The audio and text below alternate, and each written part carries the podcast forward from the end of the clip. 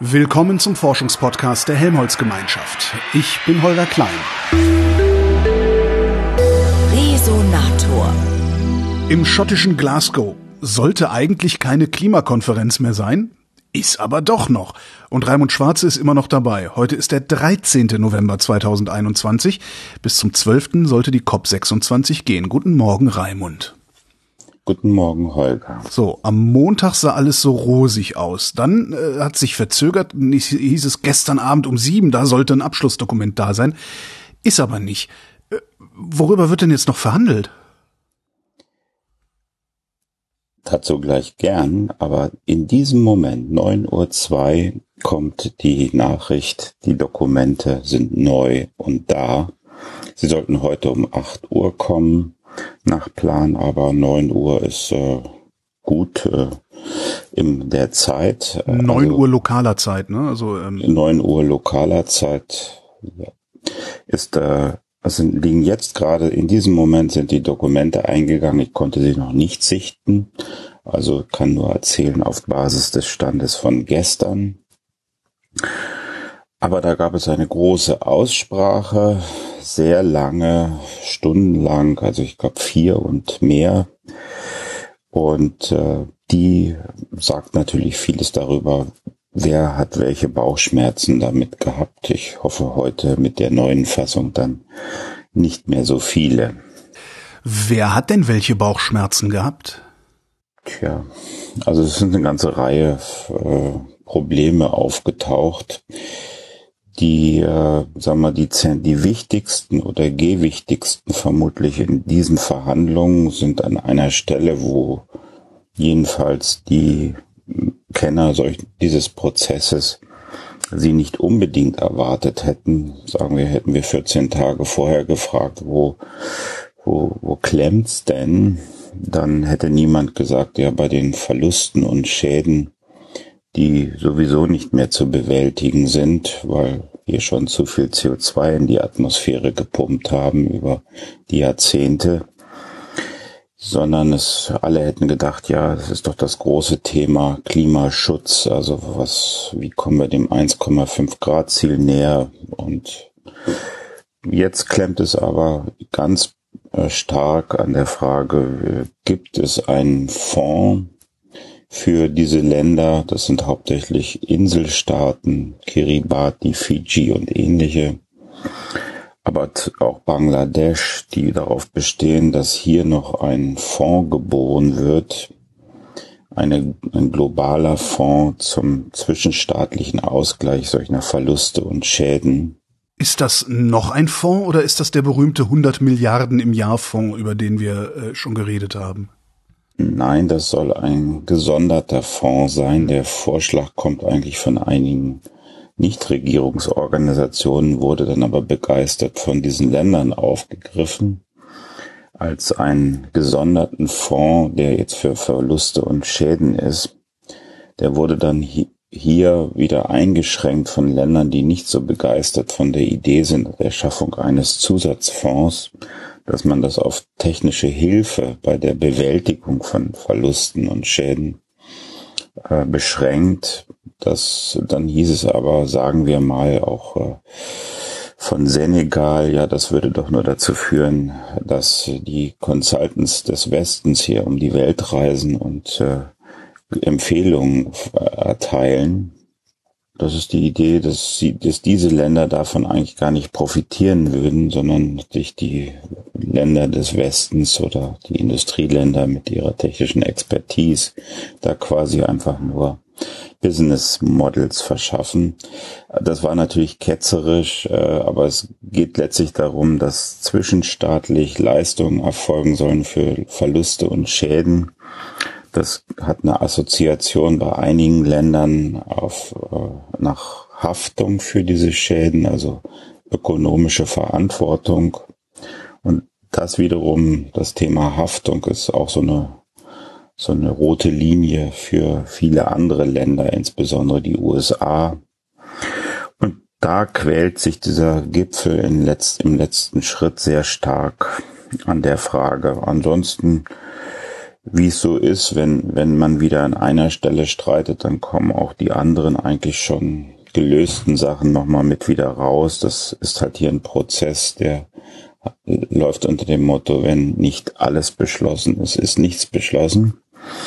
Und man kann an jeder, in jeder Situation wieder alles nochmal aufmachen. Insofern dauert das. Äh, es braucht ja auch, äh, es sind ja noch immer sehr viele Staaten hier vertreten. Also stellt euch einfach vor, sitzen da noch 190 Staatenvertreter. Jeder braucht ja doch mal so zwei Minütchen, um sein Thema zu machen und schon sind ein paar Stunden wieder verstrichen.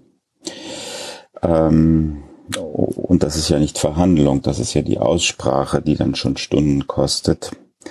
Gut, also in ich bin jetzt zuversichtlich, weil in diesem Moment eben die Dokumente relativ äh, wie versprochen eingehen.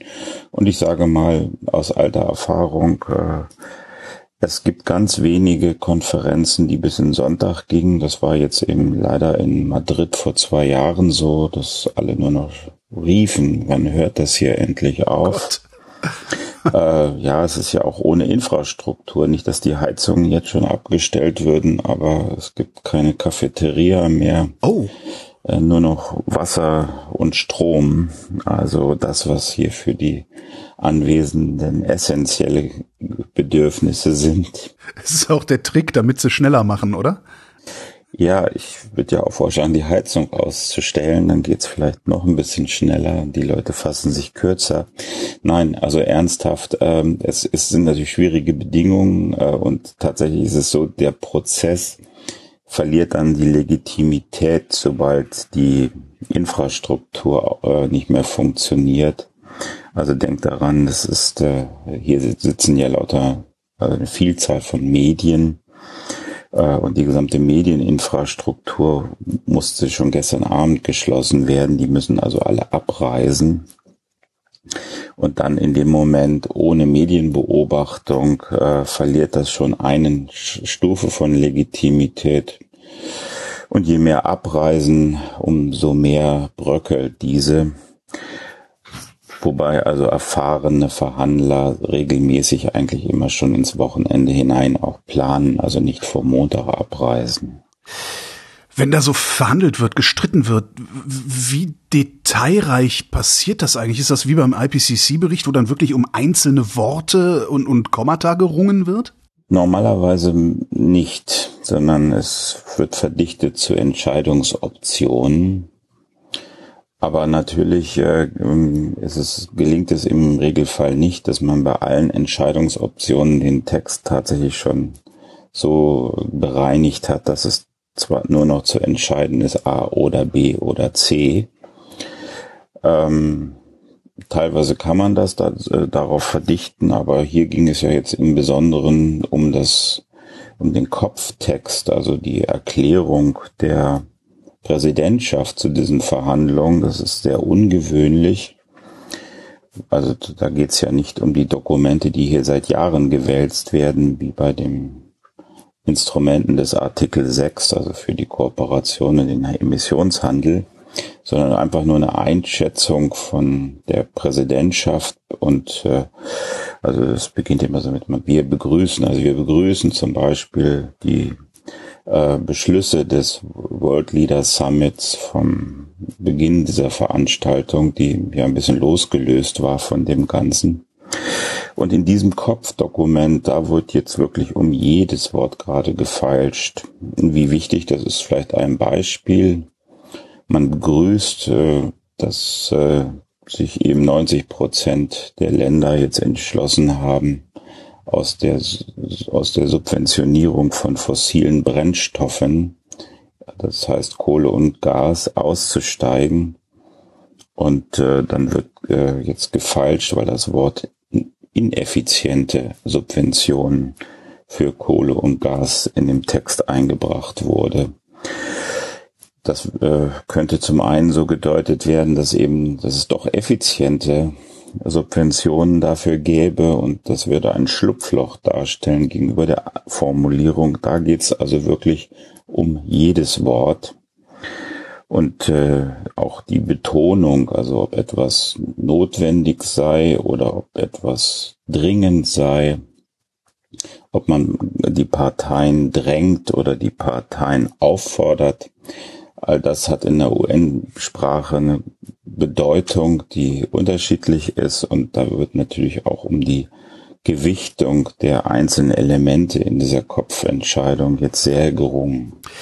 Ist dieser Kopftext denn derart verbindlich wie so ein internationaler Vertrag? Ja, also das schon. Also der bislang war der relativ bedeutungslos. Es gab Einzelgipfel, wo die mal auch so intensiv diskutiert wurden. Das war so nach dem unmittelbar nach dem Zusammenbrechen dieser Verhandlungen in Kopenhagen, die Jahre danach, gab es auch wenig Substanz, weil noch gar keine Substanz mehr erhalten blieb nach dem völligen Desaster da. Da ging es auch in der Tat mal darum, aber hier ist es deshalb sehr besonders, weil es, es gibt hier einzelne Elemente des, des tatsächlichen Tuns, sage ich es mal so, also des Gesetzestextes von äh, äh, Paris, von dem Regelwerk von Paris. Dennoch ist der Kopf jetzt extrem wichtig, weil in diesem Kopf die Verbindung zwischen den Anstrengungen dessen, was man Klimaclub nennt, also den, äh, den Festlegungen, die die Staatschefinnen und Staatschefs dieser Welt getroffen haben und dem UN-Prozess hergestellt wird. Da müssen jetzt eben alle dem zustimmen und das Begrüßen wird geradezu so gewertet, als würde das jetzt doch von 190 Staaten unterschrieben, selbst wenn es wie bei der Elektroautomobilität nur 34 Länder sind.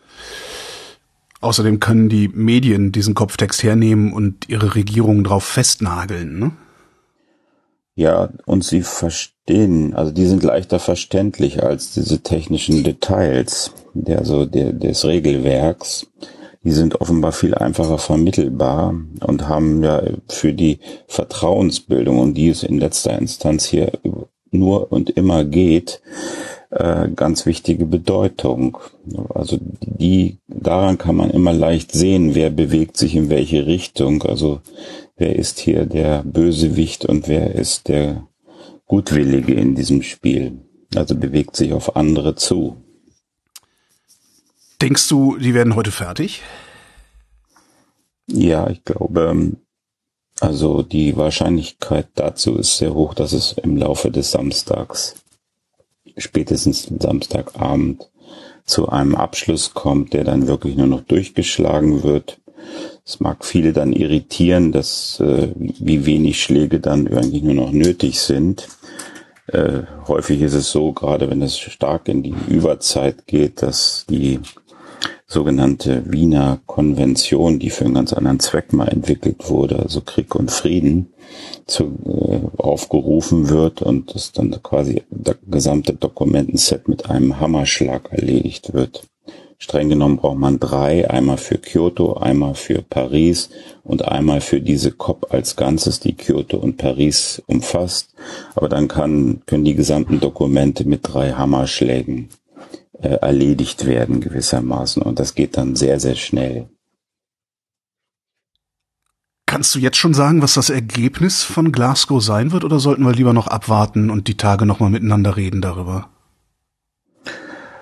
Also ich würde vorschlagen, dass wir darüber nochmal reden. Ich glaube, dass man das einfach nochmal sacken lassen muss. Mhm. Und es ist ja so, es ist zwar gerade reingekommen, aber so viel Multitasking erlaubt, glaubt, kann ich jetzt nicht leisten, parallel mir Dokumente anzuschauen. Jetzt würde ich mich eben genau diesem zuwenden und äh, dann vielleicht nochmal nach dieser, ja, nach dem Zwischenlaut hier äh, darüber reden, was steht da nun, was ist denn nun eigentlich rausgekommen und wie heißt das Kind?